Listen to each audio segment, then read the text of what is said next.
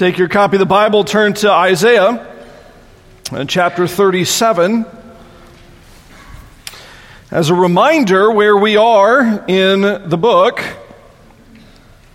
uh, Sennacherib is in beginning his invasion of Judah. He's come kind of uh, to the edge of Jerusalem, coming from the north. He's sent the Rabshakeh, his cupbearer, to meet uh, with King Hezekiah. Really meets with Hezekiah's uh, three fellows: uh, Eliakim, Hilkiah, and Shebna. Uh, um, sorry, Eliakim, Shebna, and Joah, And uh, those three listen to the Rabshakeh, who proceeds to uh, kind of play fast and loose with the truth in order to try to scare everybody uh, into surrendering. And we're going to pick up at chapter 37, uh, right after kind of their response goes back to the king. Hear God's word. As soon as King Hezekiah heard it, he tore his clothes and covered himself with sackcloth and went into the house of the Lord. And he sent Eliakim, who was over the household, and Shebna the secretary, and the senior priests covered with sackcloth to the prophet Isaiah the son of Amoz. They said to him, Thus says Hezekiah, this day is a day of distress, of rebuke, and of disgrace. Children have come to the point of birth, and there is no strength to bring them forth. It may be that the Lord your God will hear the words of the Rabshakeh, whom his master, the king of Assyria, has sent to mock the living God, and will rebuke the words that the Lord your God has heard. Therefore, lift up your prayer for the remnant that is left. When the servants of King Hezekiah came to Isaiah, Isaiah said to them, Say to your master, Thus says the Lord. Do not be afraid because of the words that you have heard, with which the young men of the king of Assyria have reviled me. Behold, I will put a spirit in him, so that he shall hear a rumor and return to his own land, and I will make him fall by the sword in his own land. The Rabshakeh returned, found the king of Assyria fighting against Libnah, for he had heard that the king had left Lachish. Now the king heard concerning Tirhakah, king of Cush. He set out to fight against you. And when he heard it, he sent messengers to Hezekiah, saying, Thus shall you speak to Hezekiah, king of Judah. Do not let your God, in whom you trust, deceive you by promising that Jerusalem will not be given into the hand of the king of Assyria. Behold, you have heard what the kings of Assyria have done to all lands, devoting them to destruction. And shall you be delivered? Have the gods of the nations delivered them? The nations that my fathers destroyed Gozan, Haran, Reseph, the people of Eden who were in Telassar. Where is the king of Hamath, the king of Arpad, the king of the city of Sepharvaim, the king of Hena, and the king of Ivvah? Hezekiah received the letter from the hand of the messengers and read it. And Hezekiah went up to the house of the Lord and spread it before the Lord. And Hezekiah prayed to the Lord, O Lord of hosts, God of Israel, enthroned above the cherubim, you are God, you alone, of all the kingdoms of the earth. You've made heaven and earth. Incline your ear, O Lord, and hear. Open your eyes, O Lord, and see. And hear all the words of Sennacherib, which he has sent to mock the living God. Truly, O Lord, the kings of Assyria have laid waste to all the nations and their lands, and have cast their gods into the fire, for they were no gods, but the work of men's hands, wood and stone. Therefore, they were destroyed. So now, O Lord our God, save us from his hand, that all the kingdoms of the earth may know that you alone are the Lord. And then, then Isaiah the son of Amoz sent to Hezekiah, saying, Thus says the Lord, the God of Israel, because you have prayed to me concerning Sennacherib, the king of Assyria, this is the word that the Lord has spoken concerning him. She despises you She scorns you, the virgin daughter of Zion. She wags her head behind you, the daughter of Jerusalem. Whom have you mocked and reviled? Against whom have you raised your voice and lifted your eyes to the heights? Against the Holy One of Israel. By your servants you have mocked the Lord. You have said, With my many chariots I've gone up to the heights of the mountains, to the far recesses of Lebanon, to cut down its tall cedars and its choicest cypresses, to come to its remotest height, to its most fruitful forest. I dug wells and drank waters to dry up with the sole of my foot all the streams of Egypt. Have you not heard? that I determined it long ago. I planned from days of old what now I bring to pass that you should make fortified cities crash into heaps of ruins, while their inhabitants, shorn of strength, are dismayed and confounded, and have become like plants of the field and like tender grass, like grass on the housetops, blighted before it is grown. I know you're sitting down and you're going out and you're coming in and you're raging against me because you have raged against me and your complacency, complacency has come to my ears. I will put my hook in your nose and my bit in your mouth and I will turn you back on the way by which you came. This shall be the sign for you. This year you shall eat what grows of itself, and in the second year what springs from that. Then the third year sow and reap and plant vineyards and eat their fruit. And the surviving remnant of the house of Judah shall take root downward and bear fruit upward. For out of Jerusalem shall go a remnant, and out of Mount Zion a band of survivors. A zeal, sorry, the zeal of the Lord of hosts will do this. Therefore, thus says the Lord concerning the king of Assyria He shall not come into this city, or shoot an arrow there, or come before it with a shield, or cast up a siege mound against it. By the way that he came, by the same he shall return. And he shall not come into this city, declares the Lord, for I will defend the city to save it, for my own sake and for the sake of my servant David. And the angel of the Lord went out and struck down 185,000 in the camp of the Assyrians. And when the people rose early in the morning, behold, these were all dead bodies then Sennacherib, king of Assyria, departed and returned home and lived at Nineveh. And as he was worshiping in the house of Nisroch, his god, Adrammelech and uh, Sharezer, his sons, struck him down with a sword. And after they escaped into the land of Ararat, Esarhaddon, his son, reigned in his place. Oh, there's a lot there. Let's pray. Father, you've spoken to us by the reading of your word. Now we ask that you would speak in its preaching and give me clarity of speech. Give us all uh, faith from what we hear from your word. We pray for Christ's sake. Amen. I want to describe a person to you and see if uh, you know who I'm talking about. It's that person that the moment that they hit adversity of any kind, kind of grit their teeth and just dig in. Oh. Right? The tougher it gets, the tougher they get. The tougher it gets, the more painful it gets, the, the more patient they get, the more enduring they get, the more resolute they get, the more unchanging and unyielding they get, the harder the times get, the more they turn into diamond. You recognize that person? I'm going to just go out on a limb and say, oh, probably most of us in here are not going, well, that describes me, actually. I suspect most of us are sitting here going, actually, I'm not sure who you're talking about. If you're talking about somebody in the church, I don't know them. Right? Most of us are sitting there probably thinking, like, realistically, when we're honest, the harder that things get, the less patient we are.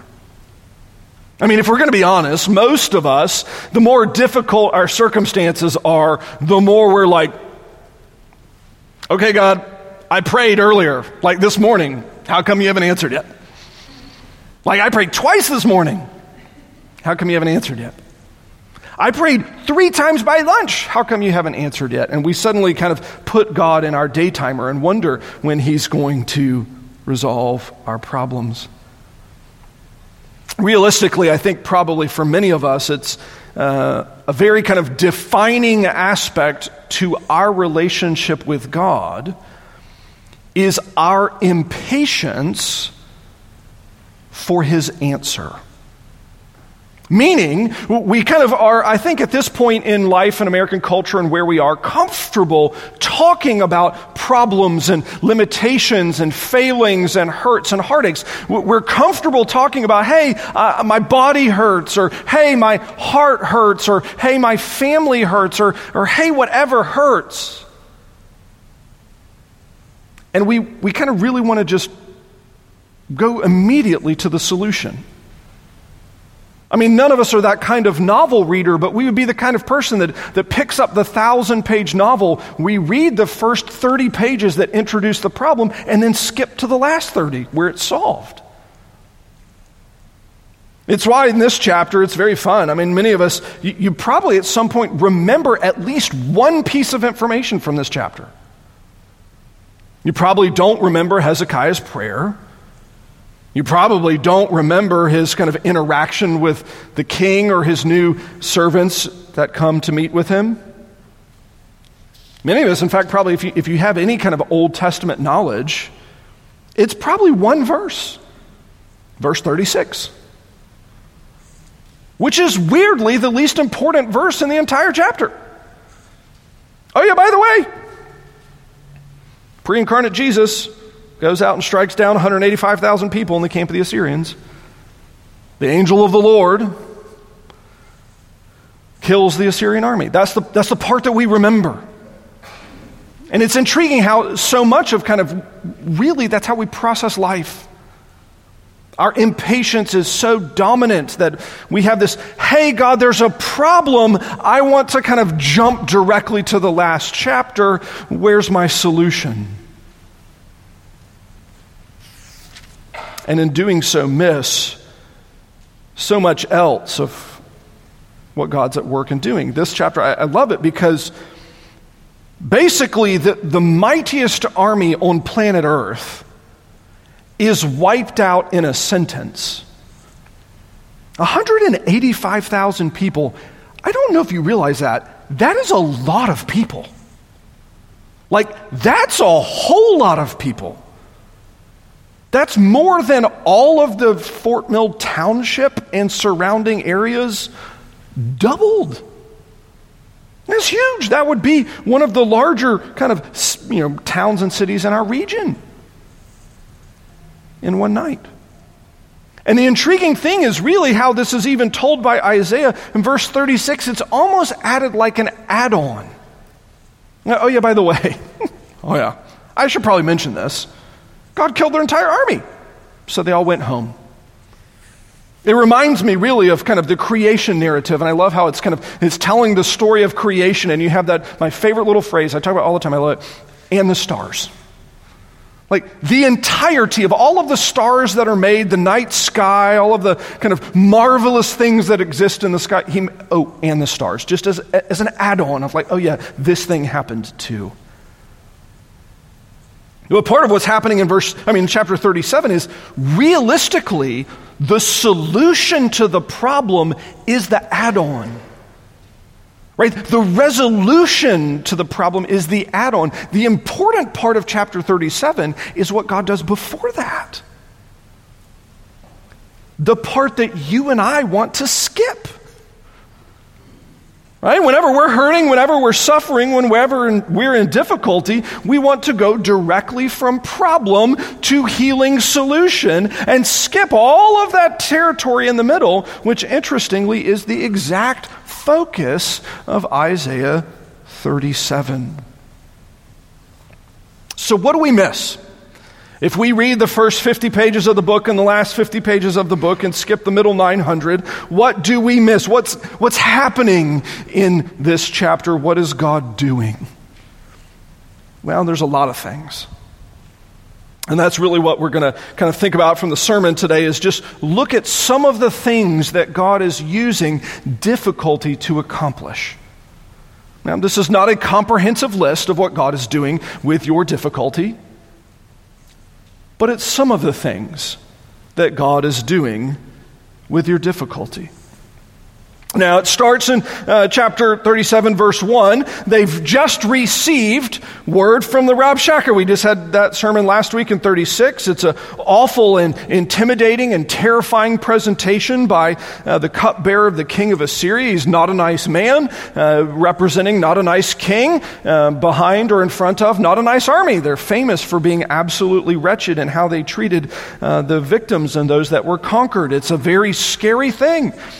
In verse 21, the king had told, uh, chapter 36, 21, the king had told his representatives to be quiet uh, when the Rabshakeh spoke, and so uh, they hear his message and then they come back and bring it to the king. Uh, but verse 22 uh, kind of lets us know the condition when they show up. Eliakim, Shebna, and Joah uh, show up to Hezekiah with their clothes torn, already filled with grief sorrow and sadness over the situation at hand. And in chapter 37, verse 1, we see something very shocking and very good take place. As soon as King Hezekiah hears the news, he hears the report from the king of Assyria.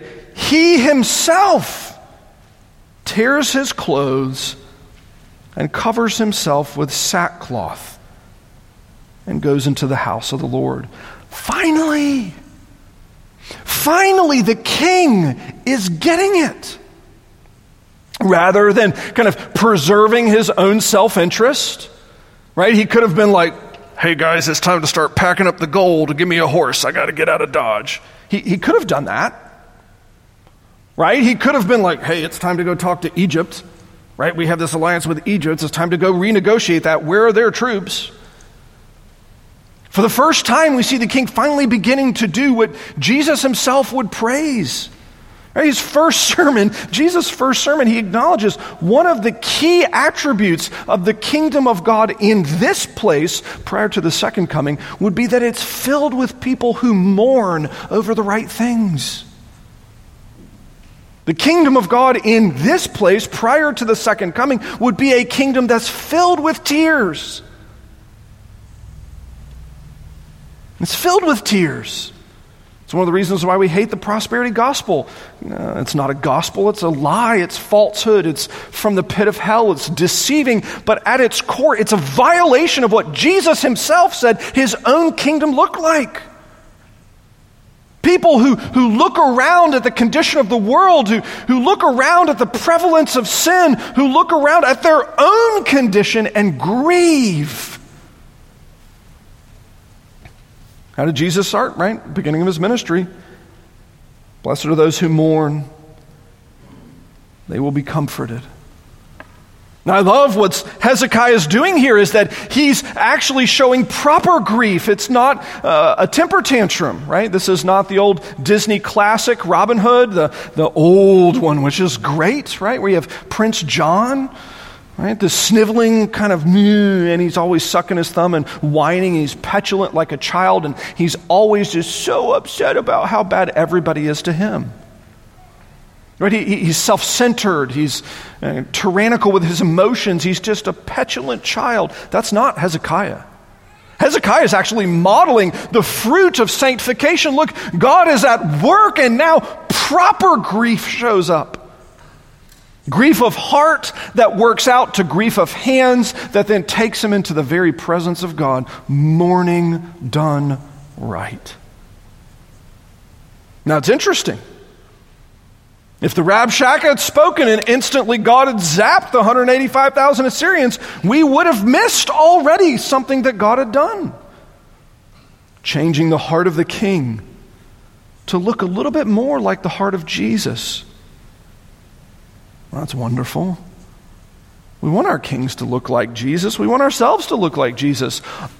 Oh, wait, so you're telling me, you're telling me suffering is one of the things that God uses to make me look like Jesus? I don't like the sermon anymore. You can stop there. I'm ready to move on. All right, so mourning is where the king starts in verse 1. This is a thing that God has produced, He's used suffering to produce. Verses 2 through 7 is kind of a continuation of that, but not exactly identical. The king sends Eliakim, verse 2, Shebna, and all of the senior priests, all of them in the garb of grief, and sends them to Isaiah to hear from God. And you're like, oh. Ah. When you've been reading, if, if you've been reading the kings of the history, the kings of Israel, the kings of the Jews, like this is the point where like, oh, you got it. Finally, this story is going to end well. Why? Because you have grief, proper grief, coupled with listening to God. Now, here they go to meet with Isaiah, and it's not just a social gathering. Right? This isn't the kind of southern, like, hey, can we grab lunch? Sure, why? No reason, just to get together. That's not what's happening here, right? These men are all clothed in the garb of grief. They've got sackcloth upon them. They reflecting their mourning in their very physical disposition. And what do they do? They go to Isaiah and verbalize their grief. Verse 3, this is what Hezekiah says. Today's a bad day. It's a terrible, no good, very awful, very bad day. It's so bad, he has this horrible illustration of it's like the day where a, a mother goes to give birth, but she doesn't have the strength to do it, so she doesn't even try. We've just lost the will to live. It's such a awful day. Our grief is overwhelming. But again, it's not um, just petulant, self centered kind of concern. Verse 4 maybe God will listen. Maybe God will hear the, the words of the Rabshakeh. Maybe God will listen. And Isaiah, what are you going to say we need to hear from God? In fact, actually, that's where they conclude. Verse four and a half, they ask Isaiah to pray on their behalf.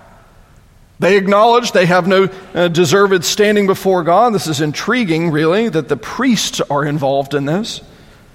They know in some fashion the leadership of Israel's been part of the problem. They go to Isaiah, the prophet, uh, really the good guy in the story uh, as God's representative, and ask him to seek the Lord on their behalf. Again, as I said, this is the point usually in uh, the story of Israel's history where you know it's going to end well. They've gone to the Lord to ask. To ask that God would save them, to listen to His word, to do what He said.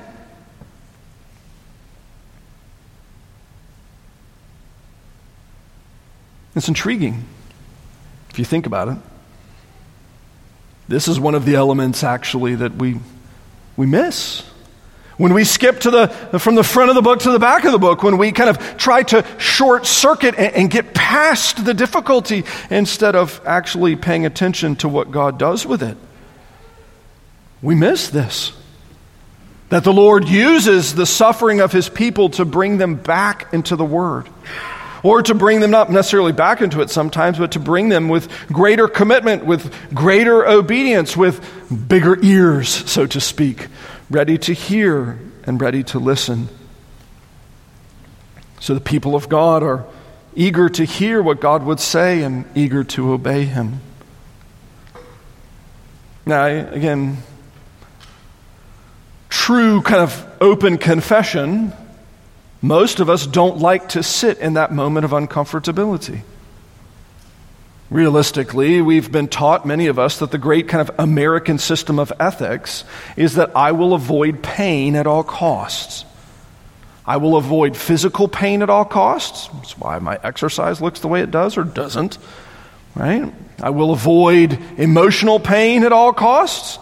That's why my entertainments look the way that they do or don't. I will avoid relational pain and cause it. It's why so much of America is built around avoiding difficult things. And it's intriguing, friends. When we avoid difficult things, oftentimes we end up missing this lesson. That when we engage the difficult things, we end up kind of having to kind of realize at the end of the day, God's the only one who's speaking about these things correctly. And if I'm going to find some sort of help or some sort of hope, I'm going to have to go to His Word. I'm going to ha- have to return to what the prophets have said, to return to what the scriptures have said, to hear what God will inform me about my body, or my family, or my boss, or my relationships, or my sin, or whatever it is. No, realistically, some of us don't like that benefit. God, in His infinite kindness, doesn't stop actually in this passage. Verse 5 the servants come to Isaiah. Isaiah doesn't even have to pray. He already has the word of the Lord. This is from a previous chapter and basically just reminds them what God has already said. Don't be afraid. The Lord's going to take care of you. Be at peace.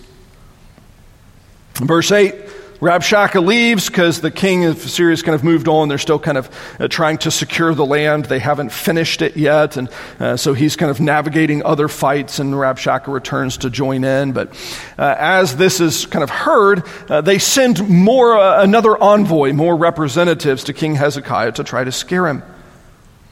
This is a thing I think that sometimes we forget. Is that the Lord even uses our difficulty to show exactly who his enemies are. Right? To show exactly who the good guys and the bad guys are. Jesus would say this to show their fruit. Verse 36, or I mean, chapter 36, the Rabshakeh had been lying telling the truth partially, telling the truth in whole. He had been fast and loose with the truth to try to confuse everybody. And he had been using Hebrew right in front of the wall so that everybody inside would be able to hear him and be confused. He had been trying to persuade and to scare and to lead astray. Now, interestingly, the king has to send representatives again, verse 10. This is what these are to say. Thus shall you speak to Hezekiah, king of Judah. Do not let your God, in whom you trust, deceive you by promising that Jerusalem will not be given into the hand of the king of Assyria. That's an amazing statement if you actually consider what it is. The king of Assyria sent a messenger to the king of the Jews and said, By the way, your God is a liar. Wow. I mean, if, if we're really going to kind of put that in brass tacks, like, wow, you're content to call the Lord of heaven and earth a liar? Friends, that doesn't put you on the good guys list. And it marks you as the enemies of God when you're comfortable saying, No, your God, the God of the Bible, is the one who lies. He does not speak the truth. Don't let him lie to you. Look around. See how great we are See how weak he is. It's intriguing that really verses 9 through 14, that's the enemies of God have the opportunity to show themselves. And this is a thing that polite Southern culture does not like to talk about. Is that one of the purposes that God ordains difficulty for is to show that his enemies deserve to be his enemies. He deserves it. They deserve it. I mean, in fact, there's really some much more kind of high end theological arguments than I have time to work through here, but uh, there's a great argument in church history to say that everyone who goes to hell is there because they want to be. No one goes to hell because they don't want to be. C.S. Lewis would make that argument differently and say that the fact that the Lord has given will to mankind necessitates a hell because there would be people that hate him so much they want to go somewhere else. No one goes to hell by accident. No one gets his wrath by accident. Romans 1 tells us that.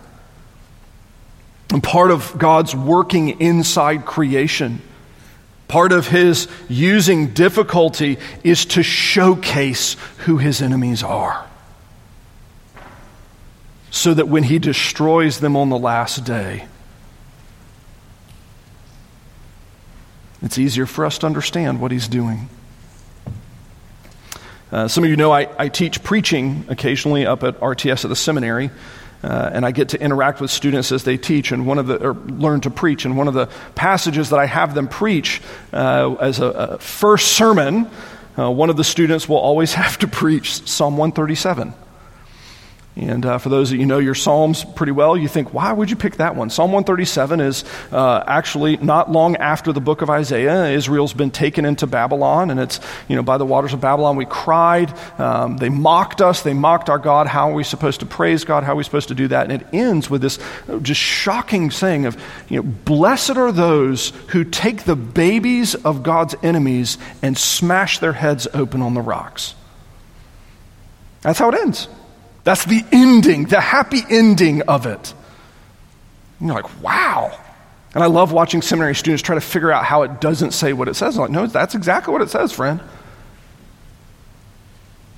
And the reason why so many of us struggle with that ending is because we don't actually think evil exists. We think surely no one deserves that. Well, no, actually, that, that's part of what God is doing inside the created story, inside human history, inside our stories, is showcasing his enemies for what they are. They think he's a liar. They think he's, he's evil. They think he's not letting them have their fun. They think he's the bad guy. And, friends, when judgment comes, it's because his enemies have earned it. Now, we, we pray for mercy for them. We pray that the Lord would make them our family members instead. But realistically, the people who tend to struggle with this the most are the people who've never been victimized themselves. The more of a victim you've been, the more likely you are to understand this that the Lord indeed will judge his enemies. All right, very quickly, because there's miles to go before we sleep, we'll move uh, quickly through this. Verse 15 and 16. And thus far, through uh, this entire interchange, King Hezekiah has, uh, I think, uh, kind of been praying but keeping his powder dry, is the way one of the commentaries put it. Basically, he's been hedging his bets. He's been asking that God would help, but at the same time, he's never really given up control. This is the point in Israel's history, really kind of the salvation of Hezekiah, verses 15 and 16, where Hezekiah comes to the Lord and basically says, Look, if you don't do this, we're toast. I can't solve this. I'm not big enough, great enough, strong enough, or mighty enough to do anything. Only you, God, are powerful enough.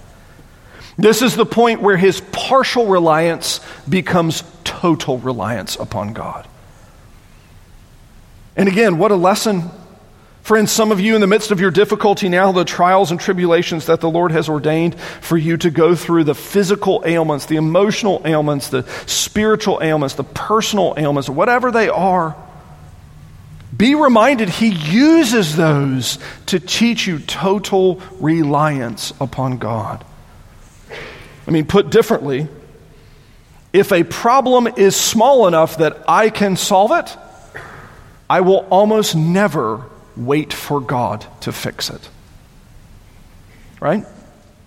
If a problem's small enough that I can solve it, I'm going to go ahead and solve it. I'm not going to wait for God to fix it. And as a result, what am I doing? I'm constantly learning to trust myself and not learning to trust the Lord. Sometimes He gives us these difficulties that are too big, too great, too grand for us to bear. And sometimes we've maybe sat under pastors that have maybe not done their exegesis quite right and have said things like, well, the Lord will never give you more than you can handle. That's bad theology, right? Lord will always give you more than you can handle. Always. So that you lean on Him because nothing is bigger than what He can handle. When you hit those moments where it is too big for you, that's what He's teaching you to trust Him and to rest in Him. Verses 17 through 19. He teaches them that the Lord is the one who's in charge of defending His name. You don't have to. I mean, you're good and great and all. He'll take care of His own name. He's all right. He's got it. He's God. All of the other gods are, man, they're false gods. Right? They've been made by men's hands. They're made of wood and stone. They are destroyed. They're false gods. But He is the living and true God, and He will defend Himself. You don't have to worry, He's got it under control. Even building to verse 20, that He'll save His people. So now, O Lord our God, save us from the hand of the, this foreign king, that all the kingdoms of the earth may know that you alone are the covenant keeping Lord. Here, teaching his people that he's the one who will take care of them, he is the one who pr- will protect them, he is the one who will provide for them. And then verses 21 through 32, you get to see really that he becomes the God who keeps his promises, who answers prayer. And, and you need to understand this, people, like, dearest friends, without difficulty, you will never understand that God keeps his promises. Difficulty is kind of really the forge where faith is created. That, that God answers the promises that He has made, that He keeps them and does not forget them. Verses 21 through 32, uh, 21 through 29 is offset as poetry in your English text to help you understand that it's switched out of prose. It's written beautifully uh, in an effort, kind of God rousing Himself to say, I will defend them. Right? It kind of gets louder the longer you read it. That's why I tried to read it that way when we did. But 28 and 29, what an amazing statement against his enemies, right? I know you're sitting down. I know you're going out. You're coming in. And oh, yeah, by the way, I know the secret evil harbored in your heart where you've raged against me, Rabshakeh, where you've spoken against me, king of Assyria, where you've uh, called me a liar and other things else. But 29, because you've raged against me, because your hatred of me, even your laziness towards me, has come to me, I will. And he uses these kind of conquering illustrations. I'll put a hook in your nose like a, a, a you know, cattle that's led around. I'll put a bridle in your mouth like a horse that's broken and led around, and I will lead you exactly where I want you to go, which is back home the way you came. And what happens 30 through the end of the chapter is exactly what happens. The Lord turns the king around. And they go the exact way that they came in and they left. Why do they do that? Well, verse 36 ends up being kind of the turning point, the one that we like to focus on, the one that we like to remember. That the angel of the Lord, who is both the Lord and not quite the Lord, second person of the Trinity, pre incarnate Jesus, shows up and in one night goes through the camp of the Assyrians and strikes them dead so that you wake up, you have the remaining soldiers wake up in what has to be one of the weirder moments in military history to wake up and have an entire army that's died for no apparent reason. Very strange, probably unbearably spooky. They get up and decide to go home. Eh, fairly quickly, I would imagine. I'm, I'm just going to go out on a limb and say if you wake up and 185,000 of your soldiers died overnight from some mysterious you know, pr- you know, enemy that's come and killed them all, you're not going to kind of leisurely stroll back home. Right? You're going you're to book it because you don't want whatever that is coming after you, too. And the Lord provides. Now, uh, why do we kind of talk about it from this perspective? Well, the reality of the matter is uh, as we've you know, kind of talked through this year and thought through, is many of us, by God's mercy, have lives right now that are filled with joy and gladness. But for a reason that the Lord Himself has ordained that I'm not fully entirely aware of yet, He has ordained for many of us this calendar year to walk, we might say, a season of distress. Right? For many of us, probably more tears cried this year than last year or the year before or the last three combined. And there's a temptation for us to want to be like, when is it all over? I'm done. I'm finished. I'm out. I'm ready for the difficulty to be over. Out. And perhaps this is a gentle kind of correction to our thinking to understand that the Lord is so powerful and so good and so great that he uses even the worst of things to bring about the things that we need to be and the things that we need to have. I mean, I went through them fairly quickly, but just listen to those list of attributes that he's bringing about here in the king biblical mourning, seeking the word of God, having the enemies of God identify themselves as the enemies of God, a complete and total reliance upon uh, God Himself, having the Lord uh, defend His own name, having the Lord defend His own people, uh, and even having the Lord showcase that He keeps His own promises. All of those things are the things that we all want to be or have. I mean, that's a description of the kind of Christianity that Christ is bringing about that we want the kingdom of Christ. And yet, interestingly, probably for most of us, we are perhaps a little bit too impatient with the hurt and the heartache in the short term.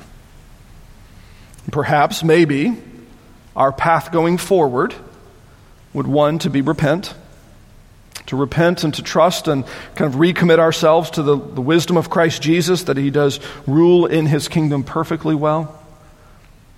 But secondly, is perhaps even to ask that the Lord would give us the eyes to appreciate the work that Christ is doing in our midst.